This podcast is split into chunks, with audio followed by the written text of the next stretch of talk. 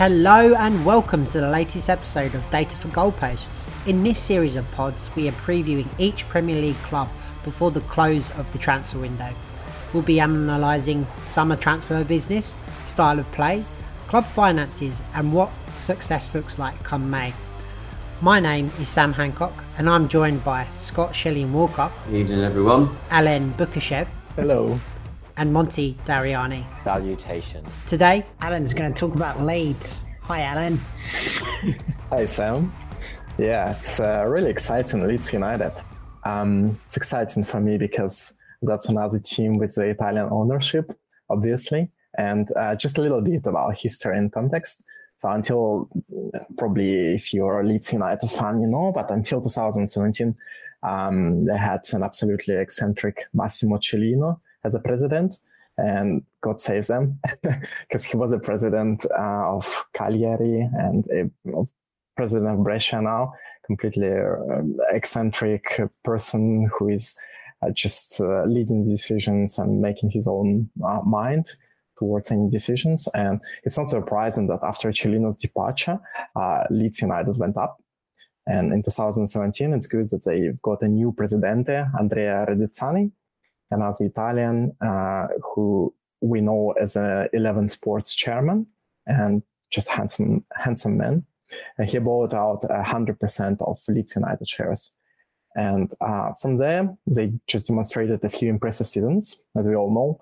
Um, one interesting fact about the impressive seasons is that Leeds squad value has increased more than any other team in Europe based on transfer market data. Um, now it costs 163 uh, millions of pounds, and the increase was 83 millions of pounds. And it's even more impressive than uh, Atalanta, who is going on the second. And uh, I've got a new challenge drink. now. We'll mention Atalanta in each of the podcasts, regardless of the league. And, and we all drink. Atalanta, drink. right. There you go. For Bergamo. Um, and um, this impressive growth um, is explained by just increasing value of the relatively young players. Of course, the superstar Kalvin Phillips, who um, was really great at Euro for England. Um, he went from 10 millions to 30, 36 millions right now. Then the um, striker Patrick Bamford, 27 years old, who went from 7 millions to 20 millions. Uh, a French goalkeeper, Illan Meslier, 21 years old, from 6 millions to 18 millions.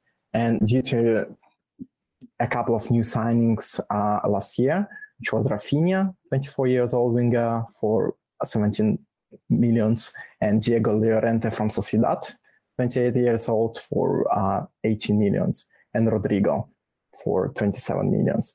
And so it's interesting that all of those players, Raphinha, Llorente, and Rodrigo, they started, they um, hired and uh, bought by Leeds because they can offer a high intensive, high intensity of the game with a high pass analytics and quality and fast build up, which is definitely a key in Leeds tactic uh, under the coach Marcelo Bielsa.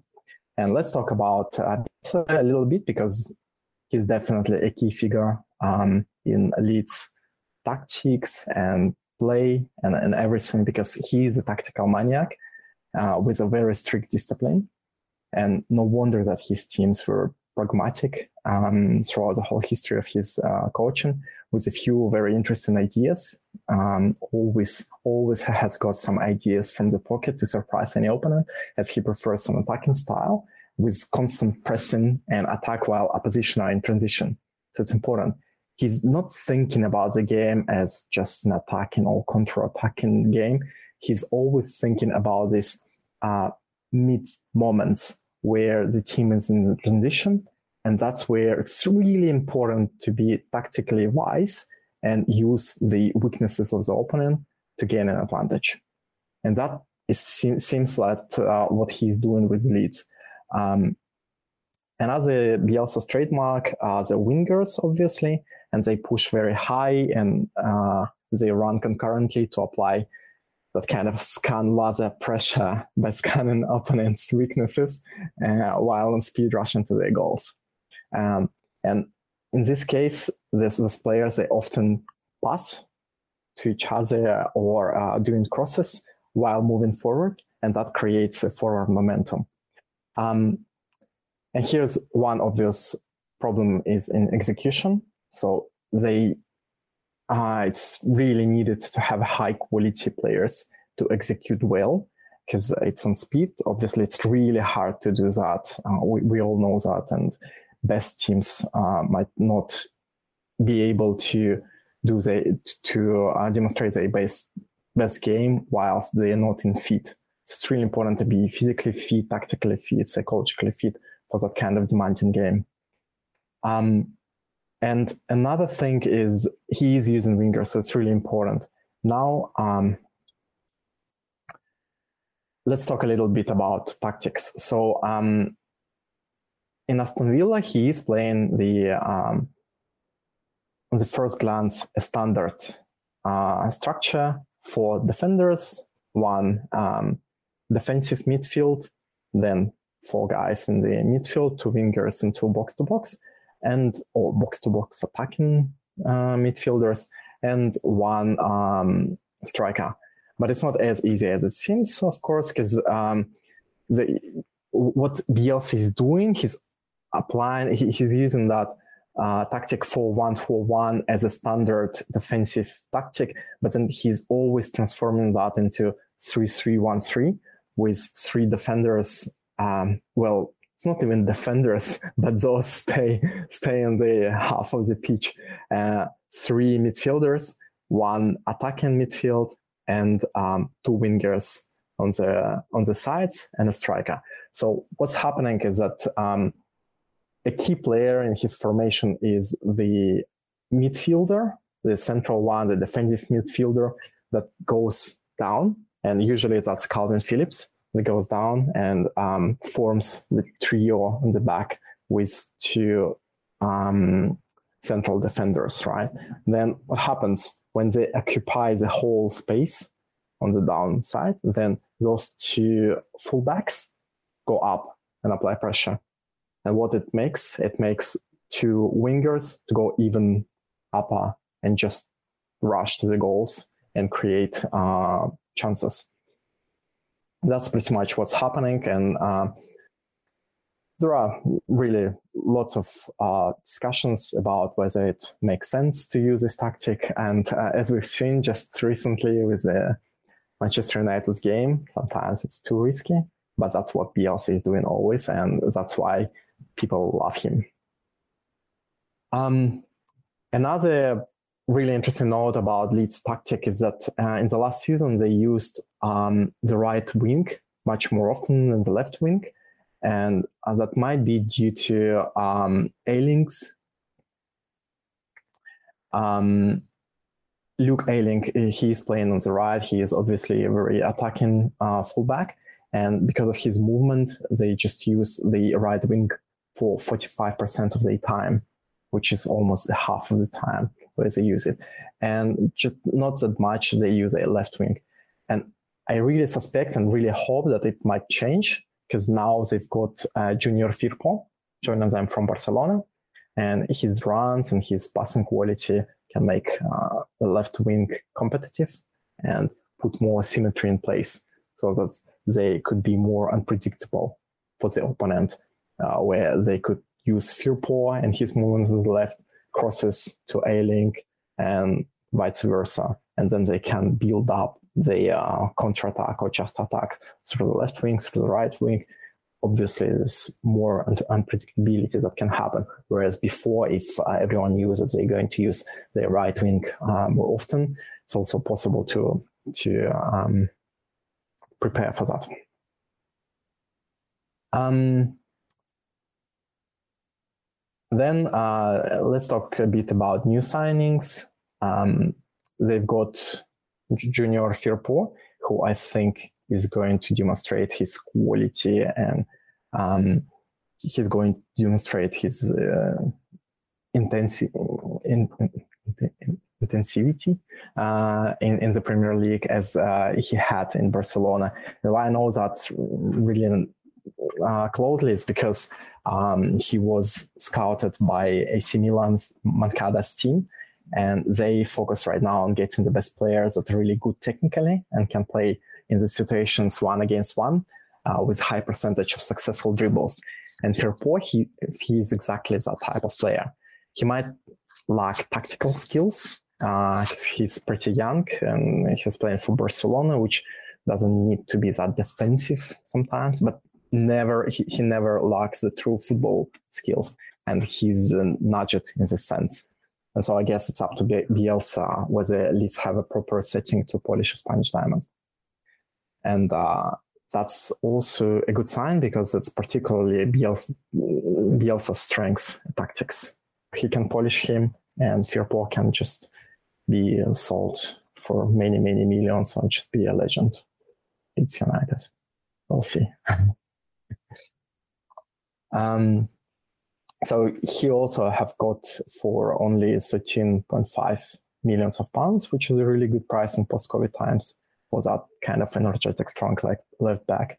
Um, they've also got, well, not that they've got, but they bought out Jack Harrison from Man City just this season for 11.5 millions of pounds. Not a new person in Leeds. Uh, he had eight goals and eight assists, but that, that's really good investment in the future. And um, a few rumors about signings. Um, obviously, as we've seen from that game against Manchester United, they really need a really good, solid um, midfield midfielders, and they're looking at Lewis O'Brien from Huddersfield or Lewis Bate from the EOS Academy. Um, and they're also looking for left back Doig from Scottish Hibernian and probably that's on the bench at the Firpo because he's young and he's not as good as Firpo, as I believe.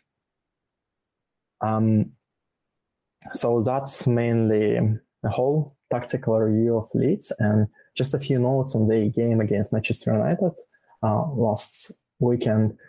I don't think that despite the score, which was 1-5 in favor of, of for Manchester United, I don't think that Leeds was was playing that badly. Um, perhaps the problem there was in extremely strong midfield, uh, mid center of, of, Manchester United, with really stunning play from McTominay and Pogba. And the first one, McTominay, he um, teared apart Leeds center midfield, where you know we come up with the first and main problem. When Leeds face a fast, dynamic team with solid center, they have many troubles as the game requires risky, risky build up and ex- exposed to risk to quick counterattacks, which we witnessed. Yeah, Scott. Uh, yeah, they, they missed Kalvin Phillips so badly against United. They got they just were they were getting so dominated in midfield, like you said, by like Pogba and and Fernandes were just absolutely killing them. They yeah, were, they were very lucky as well, though. Man United, like Christ, I've never seen them the, their their xG was like one one point six. Mm-hmm. So they outperformed their xG, and it was just incredible incredible how really not articulating this well at all, but um, it's incredible how they converted. Incredible how, yeah, they, how they scored five goals. Yeah, it's yeah. incredible how they scored five goals. Like, but again, if you look at Fernandes, he had an XG of zero point six four and he scored three. Yeah, but whilst it's, it's true, though, um, the two midfielders, Robin Koch and Matthias Klich, they just played disgustingly. And Robin Koch, who, who was supposed to be uh, instead of Phillips, he literally three goals of MU was just his fault. He he just was losing his position. Therefore, there was a huge hole in the midfield of Leeds, and mm, they, they, had a lot of. So Manchester had a lot of half moments. They they just wasn't converting them, so that they couldn't mm. add up to the xG. But they had so many chances, so it's kind of well deserved to have five goals if you yeah yeah like watching watching the game live you never felt that there was probably a a two two three minute spell when Leeds equalised, and then they went behind again, right? So it's like two minutes. bam, bam, straight Yeah. away. Yeah. But um, they look up until they scored the equaliser, they were looking threatening, and you thought, oh right, actually they might be able to kind of get back in, get back into this, and maybe perhaps even win it. But I think it was uh, just overconfidence and that constant kind of pressing. Um, if you can get through that first line of uh, of press, then you can you can easily kind of get away, get your shots away, and, and Yeah. have a lot of time and space. Agree. Overconfidence. that's- That's, that's another name. That, that's to be able to kind of like stand like a, a common thing, right? Like he, he's is the game's always on a knife knife's edge like that. Like they could easily they can go from drawing to, to losing five one because they're Yeah.